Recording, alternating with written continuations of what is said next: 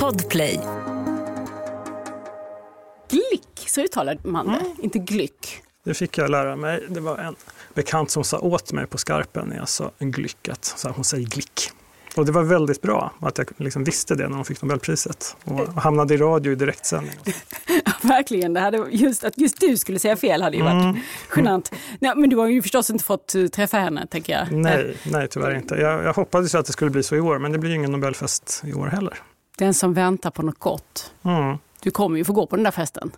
Men jag tänker att det kommer bli väldigt trängsel när den väl blir av. Att då kanske man som liten översättare inte... Nej, det tycker jag verkligen inte. Som översättare ska man få gå på festen. Det tycker jag också. Ja.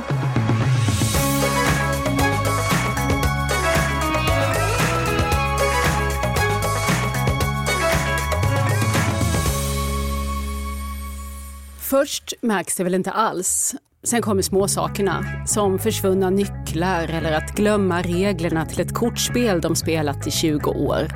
Men Jonas Bruns mamma har drabbats av Alzheimers sjukdom och ett efter ett försvinner minnena. Och vad försvinner då mer? Vem blir den människa som tömts på sina minnen? Om detta handlar boken Hon minns inte och Jonas Brun är min gäst i detta nionde avsnitt av Samtal om böcker. Jag heter Lisa Tallroth. Fler boktips i slutet av programmet. Men nu är Jonas här.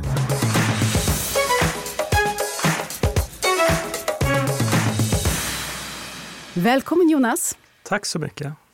Du är ju författare förstås, det är därför du är här. Men jag tycker vi ska nämna att du skriver både prosa och poesi. Och du är översättare, Just det. inte minst då till eh, Nobelpristagaren, fjolårets Nobelpristagare Louise Glick. Just det. Det var så det uttalet var. Ja, det har jag fått lära mig att det är glick, inte glick. Och sen arbetar du ju också som psykolog. Ja, jag jobbar med demensutredningar och lite med anhörigstöd. Men just nu så är jag tjänstledig året ut för att översätta. Och sen är du ju också son i det här sammanhanget. För den här boken som eh, vi ska prata om nu, Hon minns inte, så skriver du ju om din egen mamma, Katarina. Och du skriver ju kanske ännu mer om din egen upplevelse av hennes sjukdom och sjukdomsåren som ni delade. Och, och vad tänker du om de där olika rollerna? Att du faktiskt både är psykolog, dessutom med viss kunskap om just demens. Du är författare och du är son. Är det bara en oupplöslig enhet i det här fallet eller tycker du vi ska skilja lite på rollerna? Så det har ju blivit en enhet. Det var inte alls det jag tänkte mig.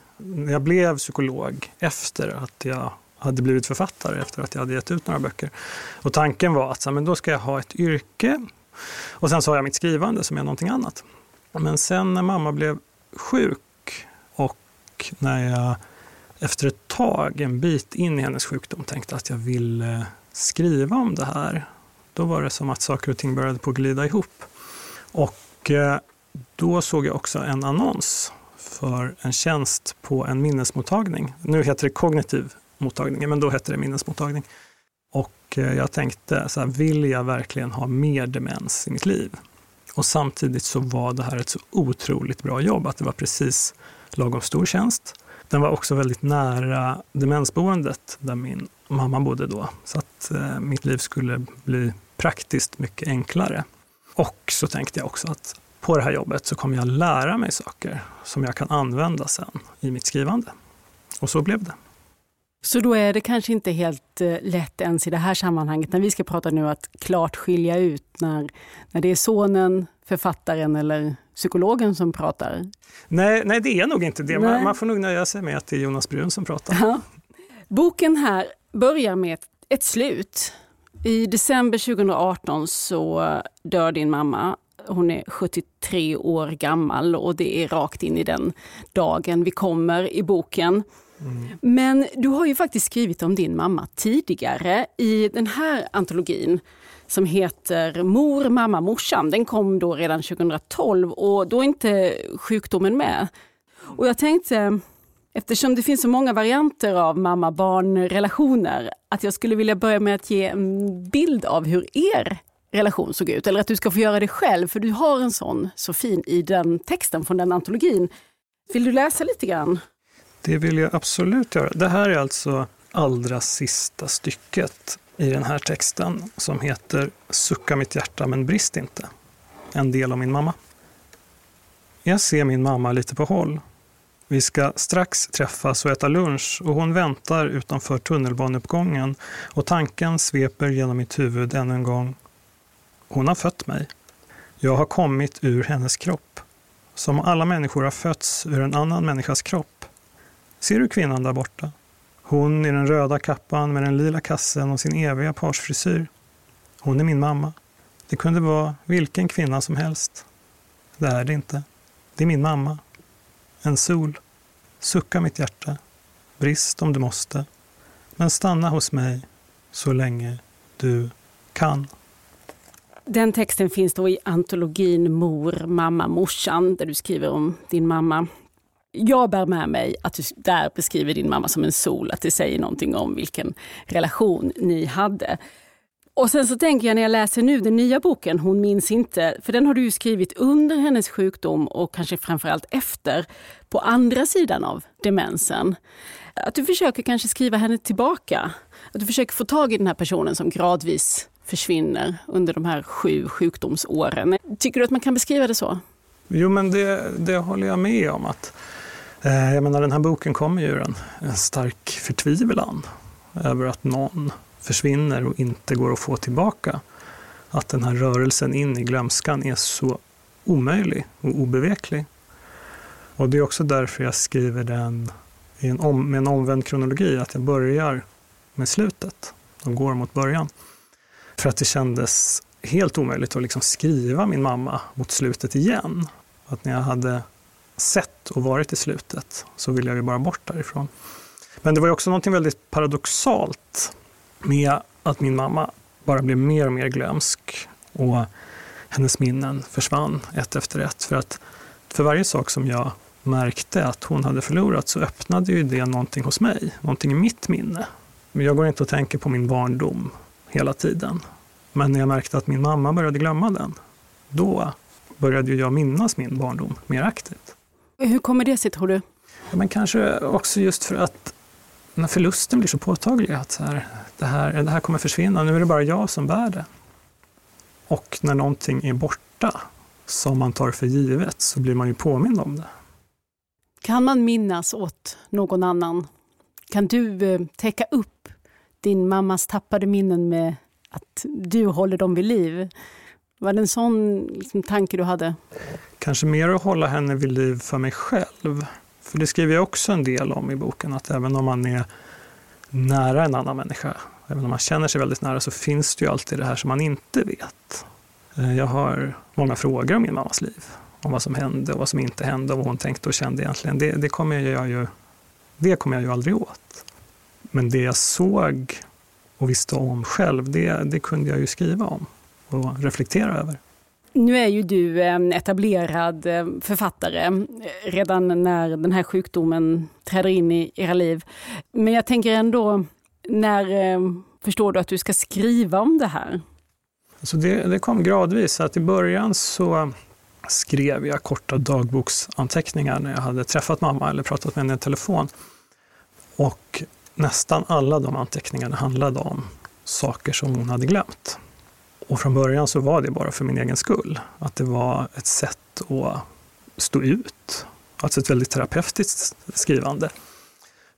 Men efterhand, när de här anteckningarna blev fler och fler och jag gick tillbaka i dem och tittade, så började jag tänka så här, men det här, det här kan också bli någonting annat. Det här kan bli någonting som kan ha ett värde för någon annan att läsa. Men det tog några år. Det var inte alls självklart från början. Och du skriver också så här att skriften bär minnet, blåser liv, låter inte sjukdomen vara det sista, det slutgiltiga.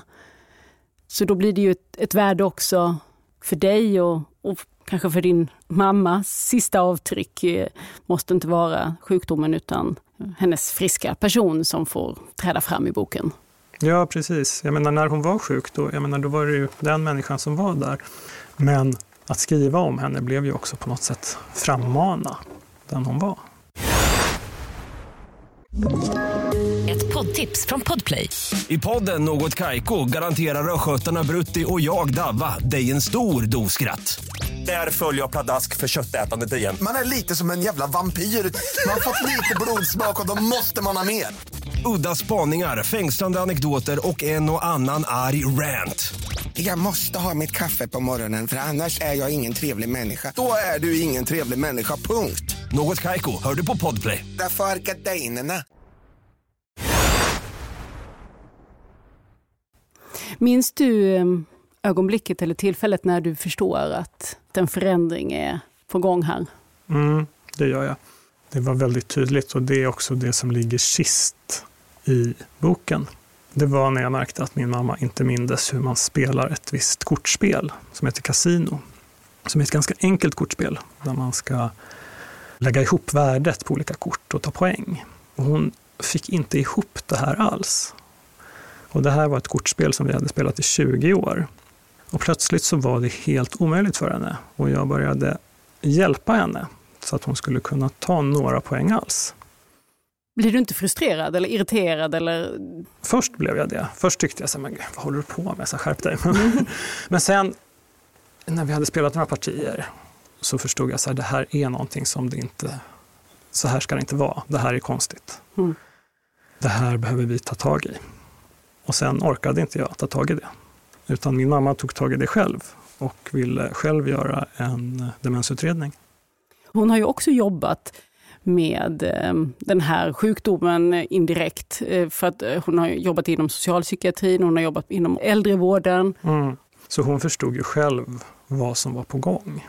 Och det är också någonting jag skriver en del om i boken, det här om kunskap kan skydda en eller inte. Jag menar, det räddar en ju inte från någonting. Eh, och ibland skapar det ju också enorm frustration. Men samtidigt att min mamma bar på den här kunskapen tror jag också bidrog till att hon blev modig och vågade se sanningen i vitögat. Men var hon den som behövde då förklara och berätta för er?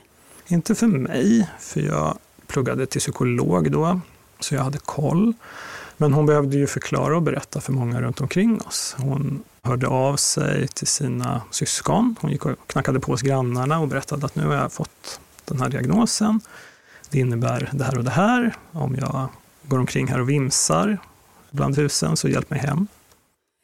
För att I boken här så beskriver du ju mycket den här rörelsen mellan förståelse för sjukdomen, kunskap om den och frustration, otålighet, till och med skam över allt det som din mamma vartefter inte klarar. Och det går ju liksom fortare och fortare, fler och fler saker som försvinner.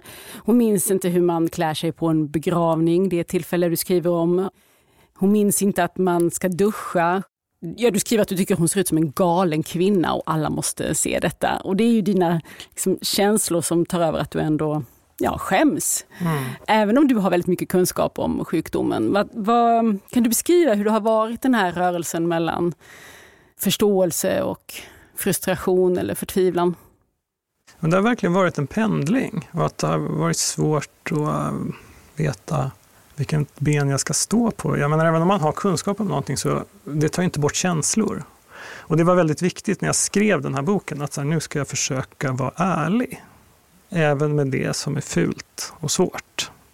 För det är det enda sättet att prata om de här sakerna. Det är om man förs liksom försöker vara ärlig. Jag säger inte att jag lyckas med det 100 %, men jag, jag ger ett ärligt försök. Och då måste ju det här med. Jag menar, allt som hände under de här åren var ju inte att jag var liksom en fantastisk och öm och vårdande anhörig. Jag menar, det fanns ju också stunder av totala misslyckanden och kris och ilska.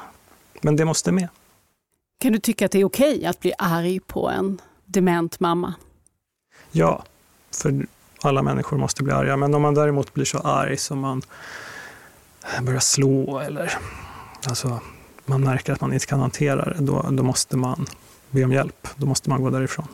Men jag, och jag, men jag tänker den där att man kanske fortfarande vill vara barnet som får titta uppåt på sin förälder. Att, att, det, att man får känna sig trygg intill sin förälder. Det spelar ingen roll om du är över 30 eller 40. Eller det är liksom en konstant situation att man blir mer arg på sin förälder än du hade blivit på någon annan dement person. För att du har andra krav nu är det ju du som är psykologen här.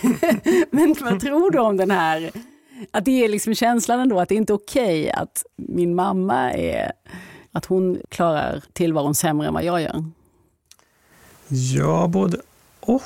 Alltså vid något tillfälle så uh, slutar man ju vara barn. Kanske, Gör man?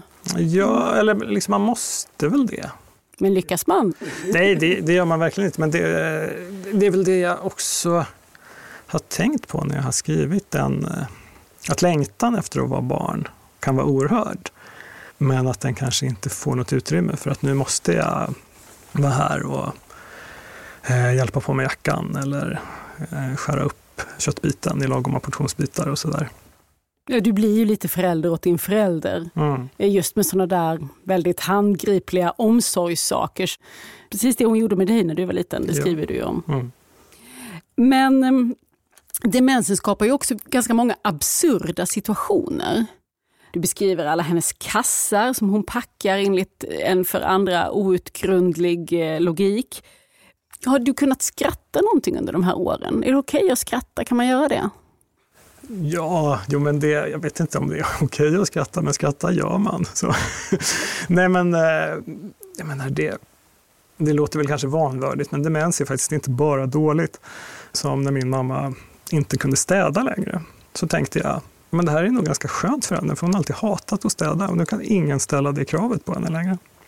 Och då kunde jag ändå känna någon så här, jo men okej, okay det här slipper du i alla fall. All den här skiten har kommit nu och livet är ett helvete. Men du slipper i alla fall ta fram dammsugaren. Mm. Det finns en annan sån rolig detalj om det här lilla foliet som sitter på smörpaketen under locket. Mm. Som man förstår har varit en livslång strid i er familj huruvida det där ska sitta kvar eller inte där dina föräldrar och din mamma envisats med att det här flottiga foliepappret ska sitta kvar. Mm. Men i demensen så har hon glömt att hon tycker det. Och då äntligen hamnar det i papperskorgen. och du var yes! Nej, men, ja, för jag tänker vi, att man skrattar åt virriga människor. Och jag vet inte riktigt varför vi gör det, om vi gör det av rädsla för att hamna där själva eller om vi gör det för att det finns en komik i det där. Ja, det finns ju också väldigt många olika sorters skratt. Jag menar, det finns ju det elaka skrattet och sen finns ju skrattet som eh, Alltså är det överseende skrattet eller skrattet som handlar om att så här, men nu, nu händer det här bisarra och att man ändå står kvar och äh, försöker se på situationen med någon sorts värme. Hur, ehm, för du skriver ju mycket om detta att vara anhörig och, och vi får ju följa inte minst då era mm, relationer till vården och hur ni ska hitta en form som funkar för din mamma. Du och din pappa har ju den här kampen, kanske att ta i, gemensamt. Eller tycker du att det har varit en kamp? Jo, det har varit en kamp på ett sätt som inte hade behövt vara en kamp. Jag hade en bild av att eh, vårdsystemet kring dementa personer fungerade bättre än vad det gör innan jag själv konfronterades med det. Och det som jag verkligen blev chockad över, det var hur många personer som har makt i de här sammanhangen, alltså makten att säga att så här, du ska få den här hjälpen. Du ska få flytta till boende, men du ska inte få flytta till boende. Eh, att de personerna hade väldigt dålig kunskap om demens och att jag fick förklara grundläggande saker. Och det tycker jag är en kamp. För det är inte det man behöver göra som anhörig. Då har man miljoner andra saker man behöver göra. Mm.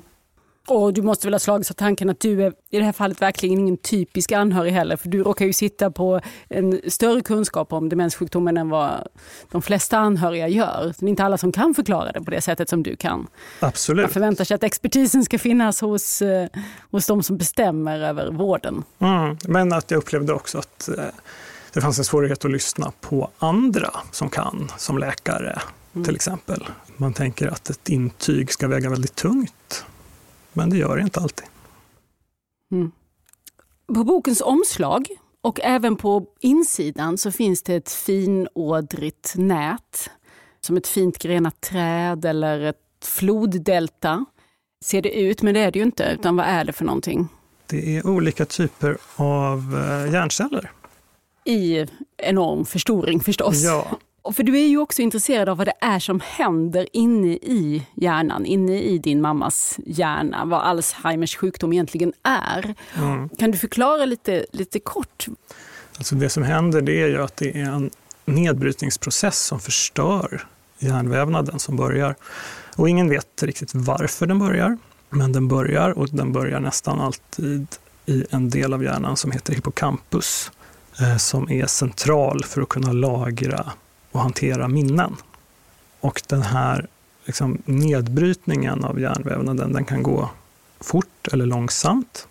Det som händer är, alltså kortfattat, att eh, nervceller i hjärnan dör och de dör med accelererad hastighet.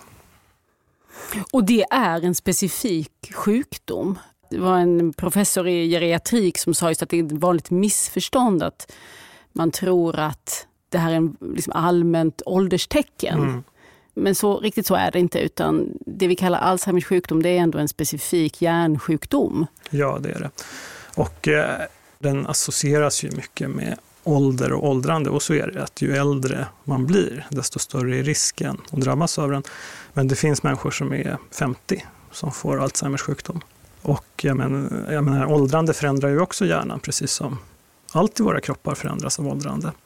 Men Alzheimer, det är en, liksom, det är en sjukdom som har ett specifikt förlopp. Man ska heller inte glömma att det finns andra demenssjukdomar, som vaskulär demens eller lewy body demens, som eh, också förstör hjärnan på olika sätt, men där förloppen ser annorlunda ut.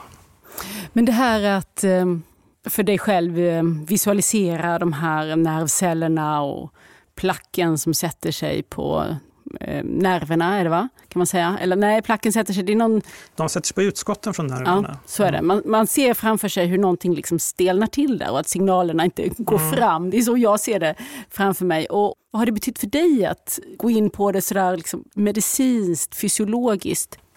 För mig, liksom rent personligen, alltså inte i mitt yrke då, då tyckte jag att jag kunde använda det som en bild som jag kunde förstå. Att jag började tänka på hjärnan som en väv med de här cellerna som knutpunkter och sen så alla utskotten som trådar och så är det här, allting är liksom på ett intrikat sätt sammanvävt i ett tyg. Och att det som händer är att det här tyget sprättas upp. Och att det sprättas upp och sprättas upp. Och när jag hade den bilden så blev det också någonting som blev tydligare för mig vad som hände med mamma. Att så först så är hon den här gobelängen. Men nu försvinner tråd efter tråd. Och till sist så finns det bara kvar en varp. Och vad är det då? Ja, vad är det? Det undrade jag ju väldigt mycket. Och det kommer jag ju aldrig få svar på. Jag har ju olika tankar. Jag vill ju tänka att det ända in i slutet fanns kvar någonting som var mamma. Men det kommer jag aldrig få svar på.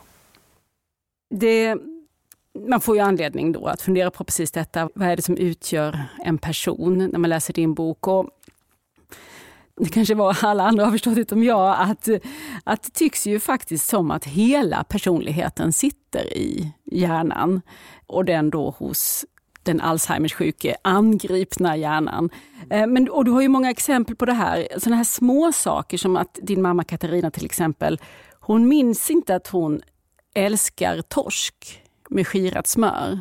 Och det tänker man sig kanske att det är en, en sinnesförnimmelse eller någonting som ska gå förbi hjärnan. Jag vet inte, jag hade nog föreställt mig det. Jag blev så förvånad när jag läste det. Samma sak som när du skriver att hon minns inte att hon är rädd för hundar. Mm. Det är hon nu plötsligt inte längre. Det tänker man också att det skulle finnas någon slags omedelbarhet i som nästan inte behöver gå via hjärnan.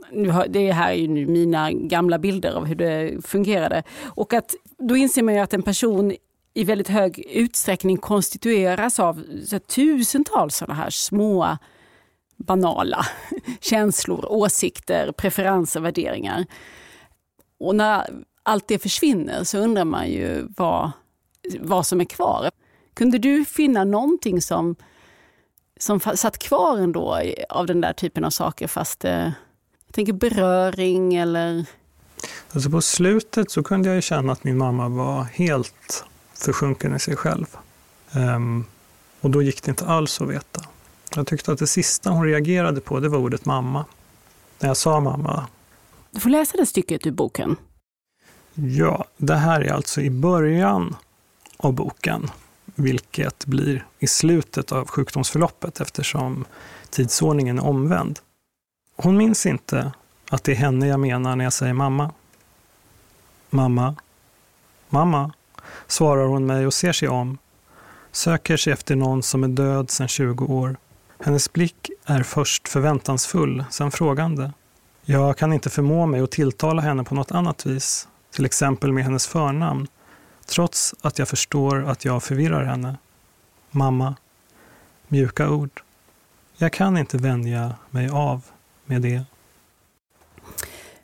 Tror du att det händer någonting med hur vi ser på människovärdet hos en person som inte kan förmedla sig? Så mycket av det som utgjorde hennes människa har försvunnit. Mm. Ja, och där har jag, jag har inga svar. Jag har bara konfronterats med den frågan akut. Och så det skriver jag också om i boken, att det fanns perioder där jag önskade att min mammas liv skulle vara över, för det var så svårt. Och det var så lite kvar av henne. Den tanken kunde jag tänka. Och sen en minut senare kunde jag tänka så här, hon får inte dö. Det här är så fruktansvärt. Hon måste leva. Um, och det är väl den där osäkerheten man befinner sig i när man är nära någon som är så olik sig själv. Är hon där? Eller är hon inte där? Sen kan man ju tänka att människovärdet är absolut. Och där märkte jag ju också att men det, det är det inte heller. Att när vi var i kontakt med vården i olika omgångar så var det väldigt tydligt med att så vi kommer inte göra allt för Katarina. Vi kommer inte ge henne hjärt och lungräddning till exempel. Um, där har jag inte heller något svar vad som är rätt och fel. Jag bara konstaterade att så var det. Du skriver att mamman du älskade är borta, men mamman som finns är någon du vill väl. Mm. Minns du hur du kom fram till att det hade hänt någonting där? Att det var någon förskjutning ändå i känslorna? Ja, men det var väl också där på slutet när mamma bodde på boende och det var ganska lugnt. Det hade varit en period som var väldigt svår, som när mamma behövde flytta. Hon hade varit på sjukhus. Det var väldigt mycket som var osäkert. Min pappa var helt sönderjobbad. Men sen där när det började på lugna sig och jag kände att jag började kunna tänka igen, så insåg jag att så här, men den här kvinnan som är bredvid mig, hon är min mamma. Och jag vill att hennes liv ska vara så gott som möjligt. Det arbetar jag för. Men jag vet inte om det är henne jag älskar. Men det behövde vara, det behövde vara lite lugnt ett tag, för det var, det var en svår tanke. Det var svårt att komma fram till. Och vad gör man med den tanken? Men för mig så var väl det någonting att vila i och ta ut en riktning. Så här ska jag göra nu. Det här ska jag försöka. Med de tre år som har gått och lite distans, har du, tycker du att du har fått syn på någonting som du inte riktigt eh, kunde se då när det pågick? Bra fråga. Det jag har tänkt när jag har skrivit är så här, men herregud vad jobbigt det var. Den, den tanken var svår att tänka när det pågick. För du hade inget val? Nej, nej, precis. Nej, men det, då är det ju bara att köra. Så. Men det jag också tycker tiden och kanske framförallt skrivandet har gjort, det är väl att eh, mammas sjukdomstid är väldigt mycket i boken för mig.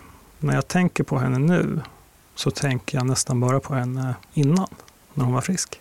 Det är som att den här boken, hon minns inte att det, den är platsen där de här åren kan vara. Då lyckades du ju skriva henne tillbaka. För dig själv, tänker jag. Ja, alltså tyvärr så är hon ju inte med oss. Jag menar, det, det hade ju varit underbart om jag liksom satte punkt och så bara öppnades en dörr och så var hon tillbaka. Men eh, riktigt så bra gick det inte. Men, men visst. Ett poddtips från Podplay. I fallen jag aldrig glömmer djupdyker Hasse Aro i arbetet bakom några av Sveriges mest uppseendeväckande brottsutredningar. Går vi in med hemlig telefonavlyssning och, och då upplever vi att vi får en total förändring av hans beteende. Vad är det som händer nu? Vem är det som läcker? Och så säger han att jag är kriminell, jag har varit kriminell i hela mitt liv men att mörda ett barn, där går min gräns. Nya säsongen av Fallen jag aldrig glömmer på Podplay.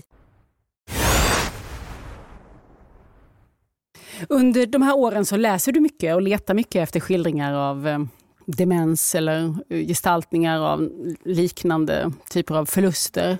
Det finns ju en del klassiska demensskildringar och under de här åren så kom det några filmer som Amour av Mikael Haneke och den här med Julianne Moore, nu minns jag inte vad den heter. Ä Still Alice. Still Alice. Jag kände som jag orkar inte. Jag orkar inte vara i det här. Men det, det som jag däremot läste väldigt mycket, det var poesi. Kanske av så banal anledning att dikter ofta är korta och jag hade svårt att koncentrera mig. Men också för att där kunde jag ofta hitta någonting. Någon som talar på ett annat sätt. Någonting, som- liksom någon som uttryckte, kanske inte just det här att vara nära någon som är dement, men någonting, liksom att brottas med någonting i livet och liksom tala om det på ett sätt som var oväntat, men som jag ändå kunde förstå. Jag läste Tuva Forsström till exempel. Eh, Jag läste Anna Rydstedt, eh, Allan Ginsberg. När ska man läsa din bok, tänker du? Ja, Det beror ju på vad man är för person. Om man är i situationen som jag var i, så är det ju vissa som bara vill läsa allt som finns, ta till sig så mycket som möjligt. Och då tycker jag absolut att man ska läsa min bok om man känner att så här, det här det känns rätt för mig. Men sen så tänker jag att den kan ha ett värde även om man aldrig har konfronterats med demens. För det är ju också en bok om minnet. Och minnet är ju det som bestämmer allas våra liv.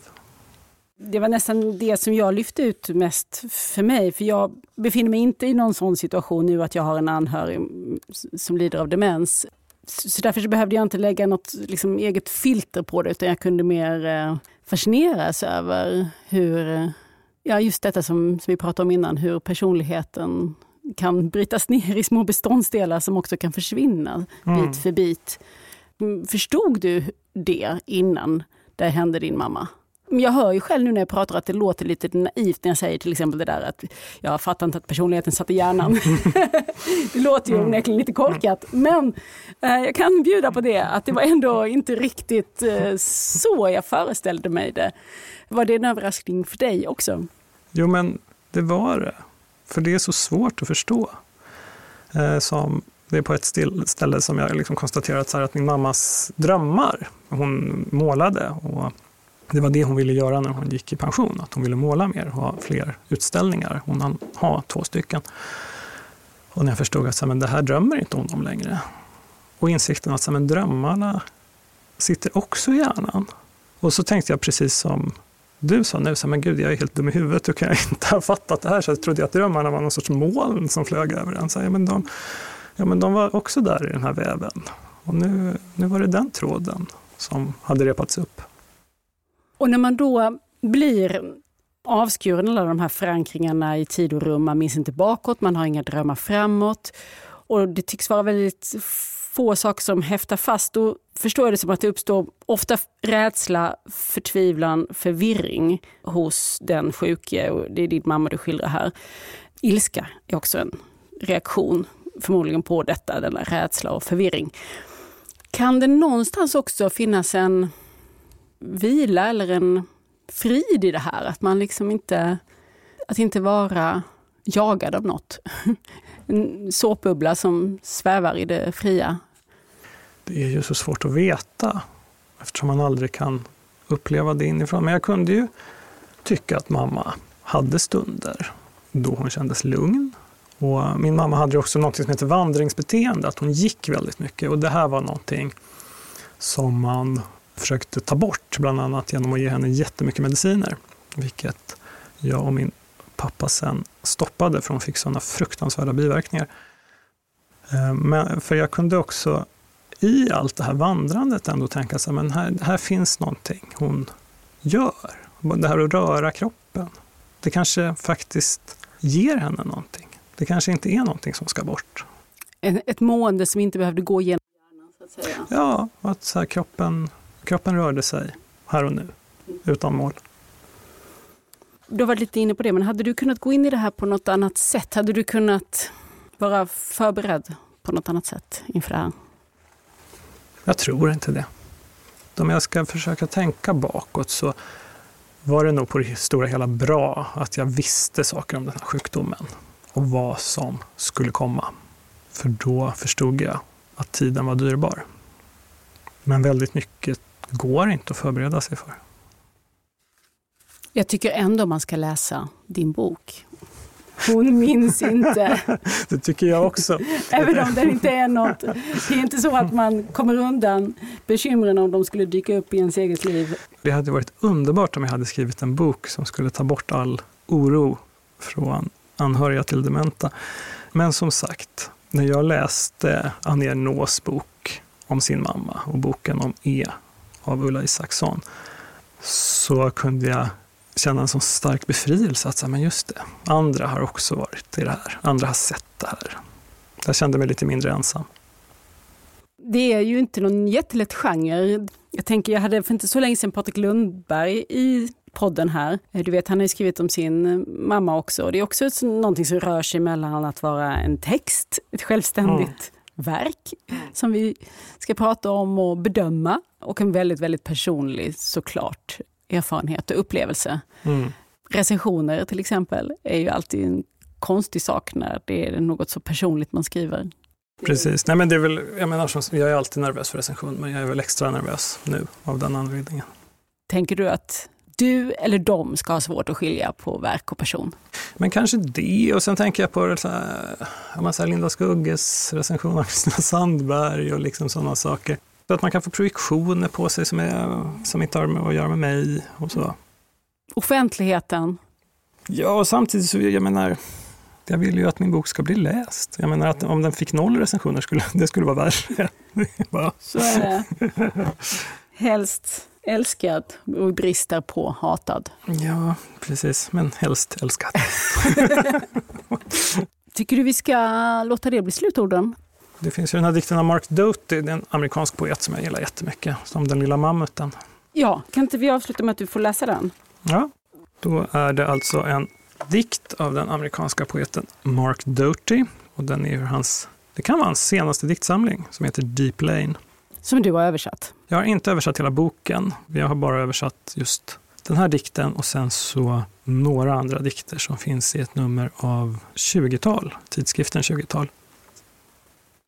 Mammas mjölk i min mage och lite av hennes skit också. Så att jag ska kunna äta av den surgröna steppen som öppnar sig oändligt framför mig. Men ganska snart, efter att jag halkat ut i gräsvärlden och solljuset, så halkade jag igen, ner i ett lerigt hål. Och jag skrek. Och skrikandet fick lera att sugas in i min snabel tills jag sjunkit till botten. Mina mjölkbetar inte ens synliga ännu. Ett fint foder av fett, redo för min första vinter. Och jag är fortfarande en månad gammal och 40 000 år utan min mamma. Tusen tack Jonas Brun för att du kom hit och eh, pratade om din bok Hon minns inte, där den här dikten av Mark Doty också finns med i din översättning. Tack så jättemycket för att jag fick komma hit.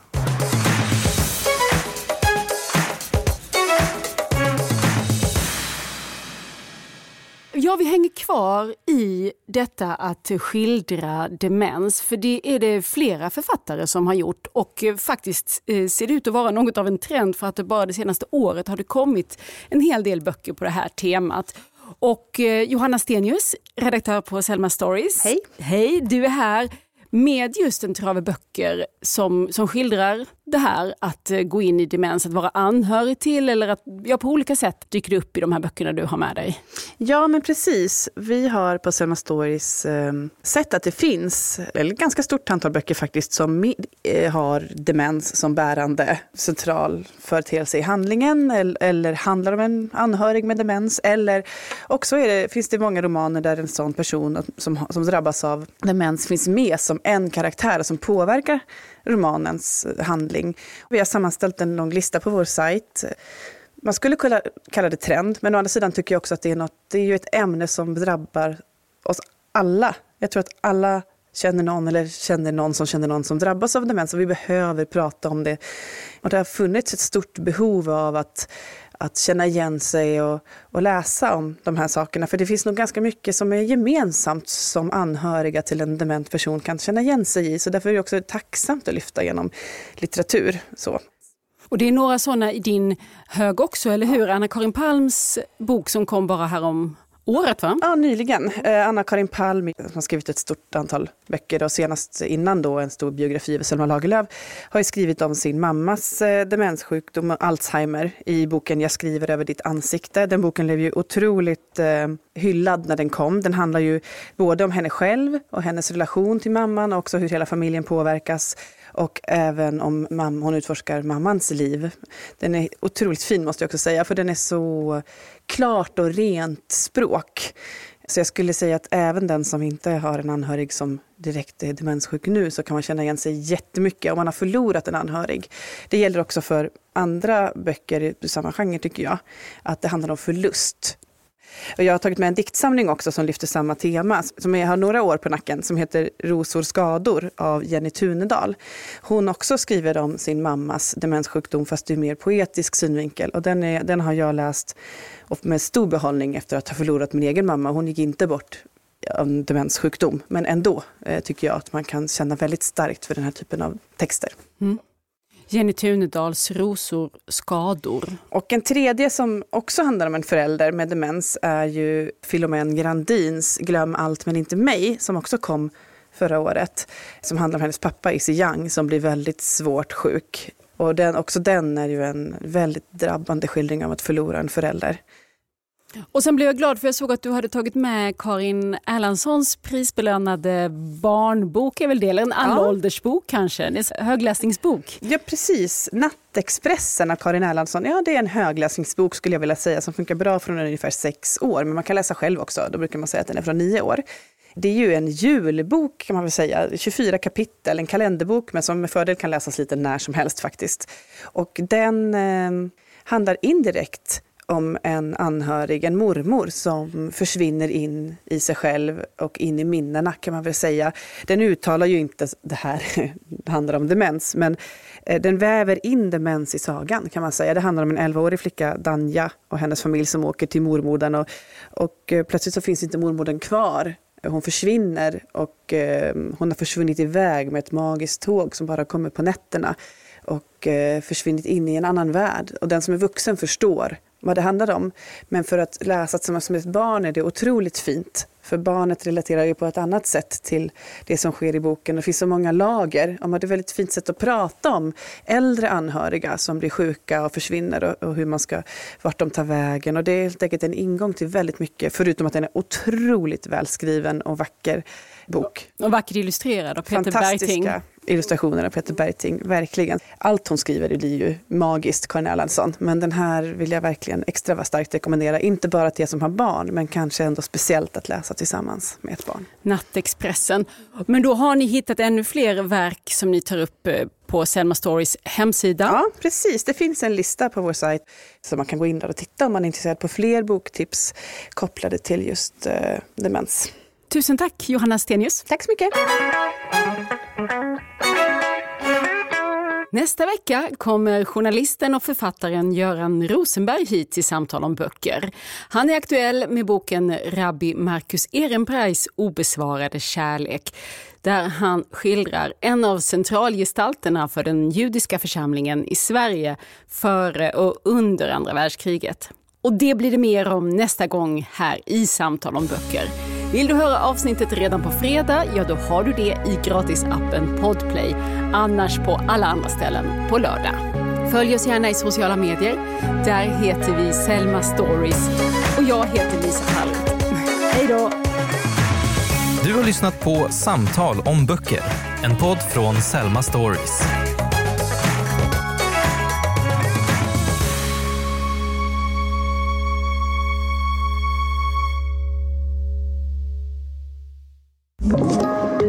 Podplay. Ett poddtips från Podplay. I fallen jag aldrig glömmer djupdyker Hasse Aro i arbetet bakom några av Sveriges mest uppseendeväckande brottsutredningar.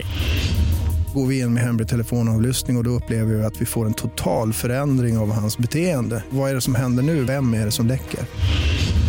Och så säger han att jag är kriminell, jag har varit kriminell i hela mitt liv men att mörda ett barn, där går min gräns. Nya säsongen av Fallen jag aldrig glömmer på Podplay.